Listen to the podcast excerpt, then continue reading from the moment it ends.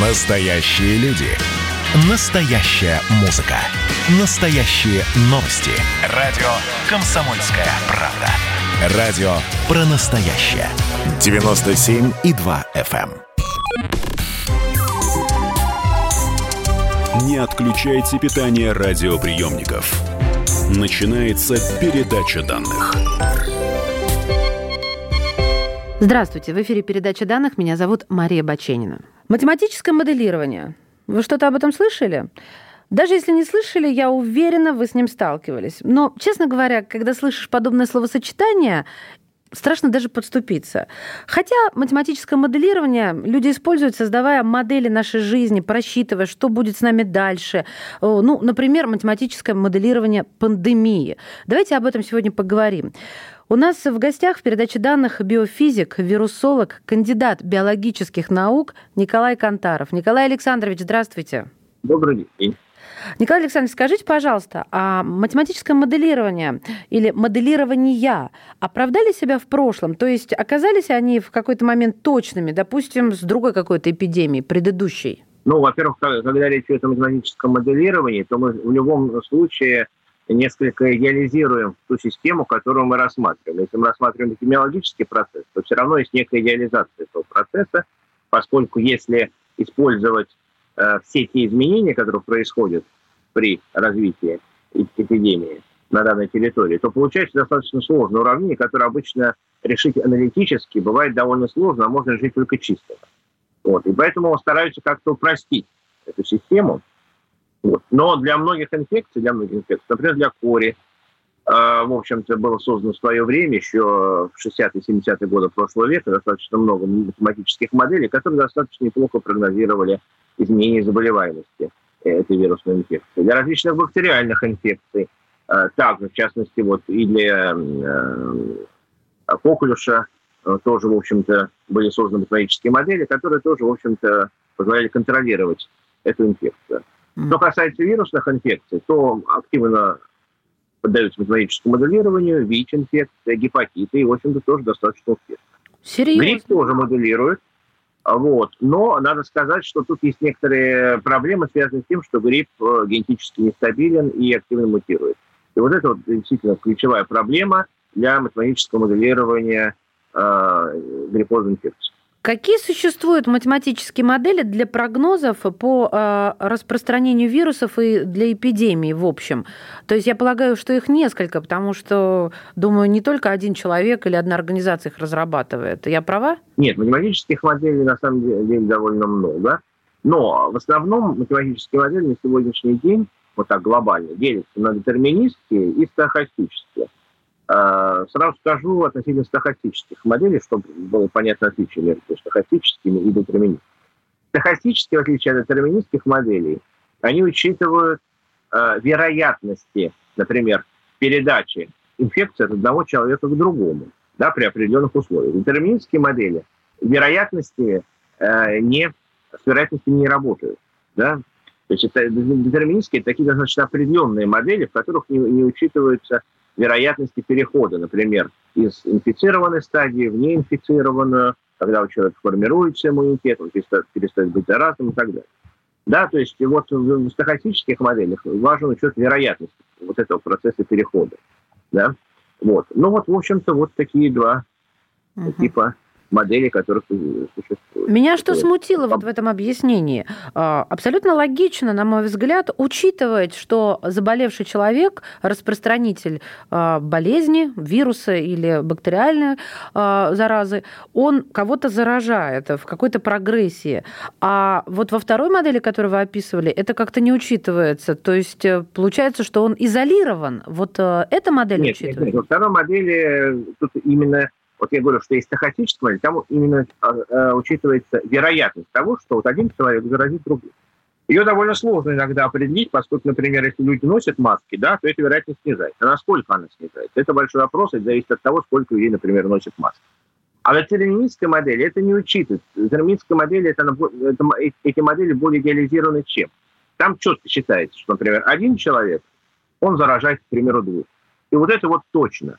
Понимаете? Но это не совсем правильно, еще раз говорю, поскольку есть определенные дополнительные факторы, такие как плотность населения, такие как меры предосторожности, которые соблюдаются, да, вот то же самое ношение э, значит, масок, перчаток и так далее, да, э, какие-то социально-экономические факторы, которые также могут на это влиять, да, а, то есть, например, наличие карантина или его отсутствие, да, ну вот, пожалуйста, да, то есть в этом плане стохастические модели, они являются более точными, но здесь важно как раз вот, э, уметь точно определить э, наиболее точно вот эту вероятность, да, но хотя ее определять, в общем-то, с другой стороны, так сложно, потому что вероятность у нас может быть изменяться в интервале от нуля до единицы. Поэтому, собственно говоря, можно просмотреть весь, весь этот большой интервал, ну и посмотреть, что подходит, в общем-то, для данной реальной ситуации. Да?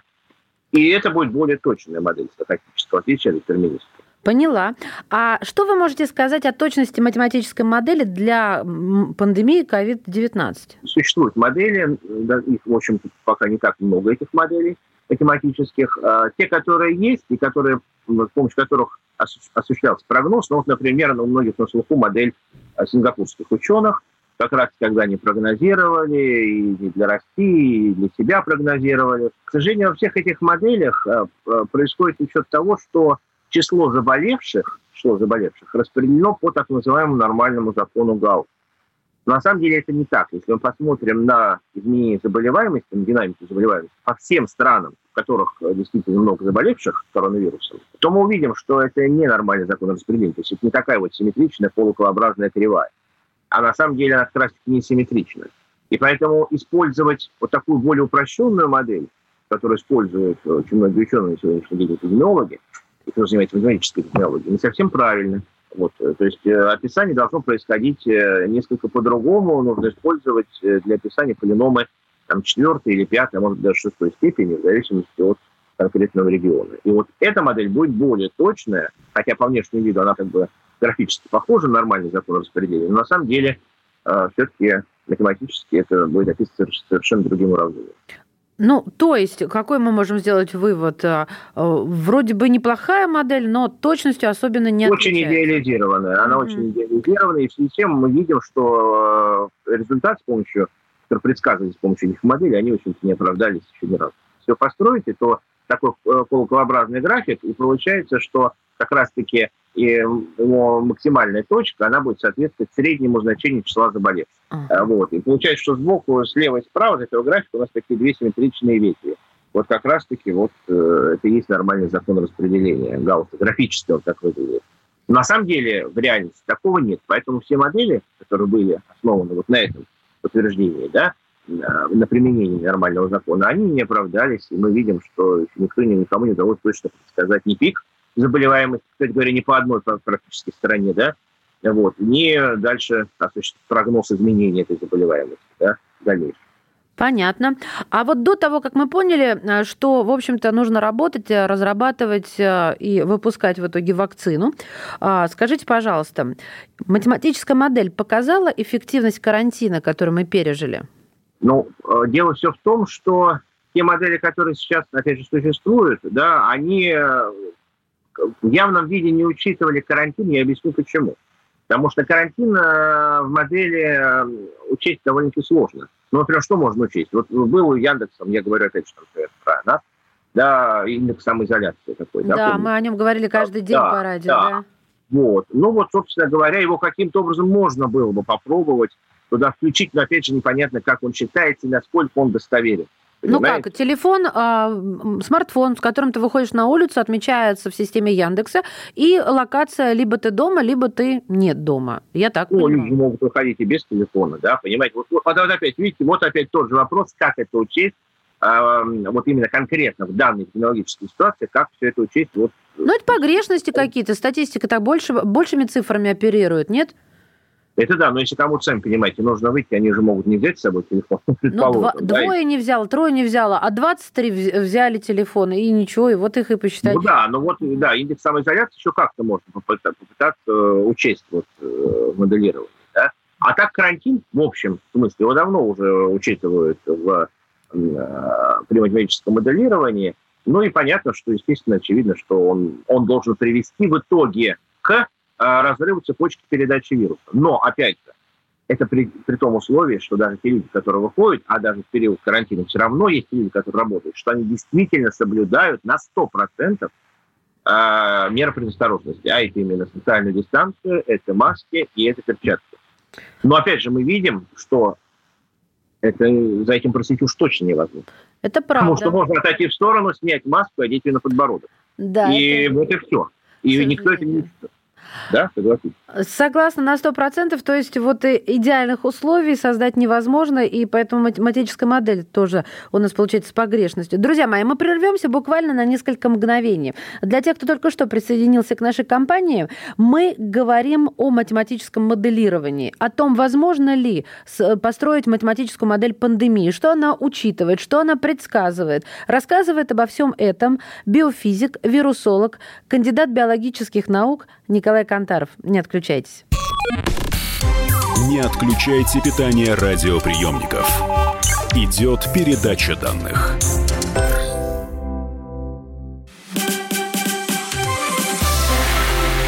Это было начало. Это действительно история, которая будоражит. Так вся страна обалдела. И Россия родина слонов, она от океана до океана, да. И мы, мы всегда правы, мы никогда не сдаемся. И самое главное, что же будет дальше? Комсомольская правда. Это радио.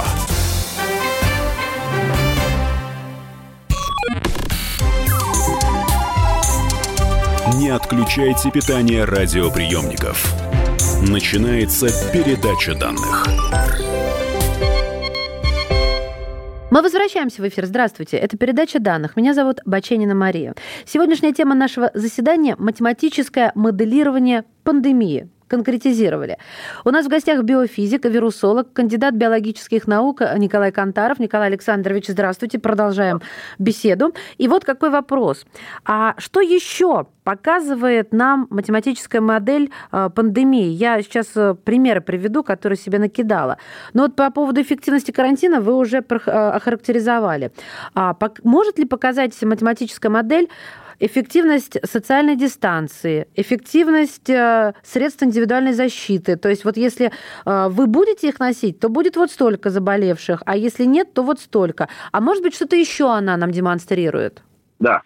Что касается, опять же, соблюдения социальной дистанции. Теоретически это можно учить все математическом, при математическом моделировании, математической модели. Но ведь математическую модель, чтобы проверить, в общем-то, правильно она была создана, насколько она эффективно работает, ее нужно сравнить потом с реальной ситуацией. Но вот в этом-то есть вся проблема, что в данном случае с реальной ситуацией сравнить довольно сложно. Почему? А потому что сложно сказать, сколько вот именно людей на данный момент, например, сейчас, там, в каком-то регионе соблюдает социальную дистанцию. Вам никто на этот вопрос не ответит. Это совершенно точно. Причем даже близко к, так сказать, э, даже к реальности. Не то, что там понятно, что будет сказать погрешность и так далее. Даже вот более-менее реальные э, числа, вот, количество людей, да, которые соблюдать социальную дистанцию, сейчас неизвестно. И никто на этот вопрос ответить не сможет.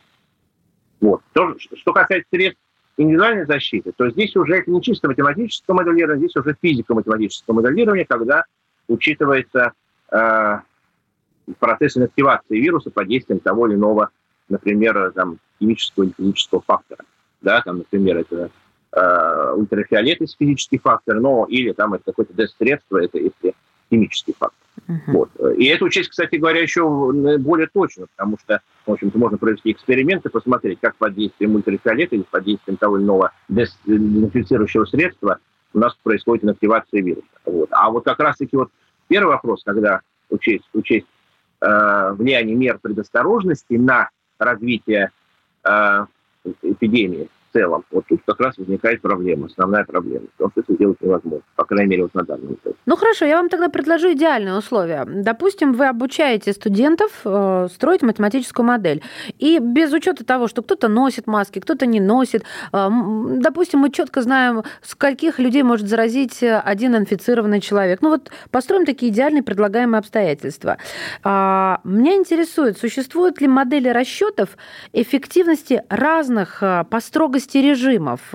Ну, я сейчас объясню, что имею в виду. Ограничение передвижения, самоизоляции, или вообще карантина, или чрезвычайной ситуации. Вот может ли нам мат-модель сказать, что нужно вводить? Да, мат-модель может сказать, но тут все-таки вот именно в этом случае при математическом моделировании учитывается именно э, контагиозность и число передачи да, так называемая. Контагиозность это, это, говоря, это, высо... это насколько данный вирус заразен. является, а, да, заразен, насколько он является Мгм. а, заразным и, соответственно, опасным для человека, да? Это Так, первое. А это не всегда бывает, э, удается определить с первого раза, а во-вторых, вирус может мутировать. И вы сами понимаете, сегодня была, мы имели вирус с одной контагиозностью, а через неделю, ну, грубо говоря, может быть, через месяц появился другой штамм вследствие мутации, он уже имеет другую контагиозность. Да? И вот тут модель уж точно это оценить не может, да, вот э, в этом смысле, потому что мы не знаем, как активно вирус будет мутировать. Вот это учесть очень сложно, я уже об этом говорил. Вот, э, значит, вот, э, вот в этом и есть основная проблема, понимаете? Потому что мы вот, э, э, вот здесь вот это учесть, к сожалению, не можем. Ну а все-таки математическая модель, а, вот вы просто не закончили, она может объяснить а, ну, степень строгости режима?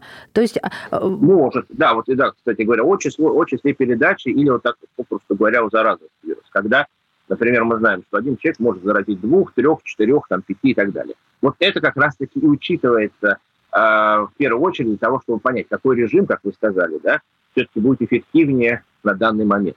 Потому что, понятно, если мы говорим о каком-то о, высококонтагиозном вирусе, например, о вирусе Эбола, да, э, который чрезвычайно заразен, летальность 90%, и ясно, что, собственно говоря, здесь э, строжайший какой-то должен быть режим да, при вспышке этой инфекции и других, например, геморрагических лихорадок, лихорадок вот, африканских и Юго-Восточной Азии.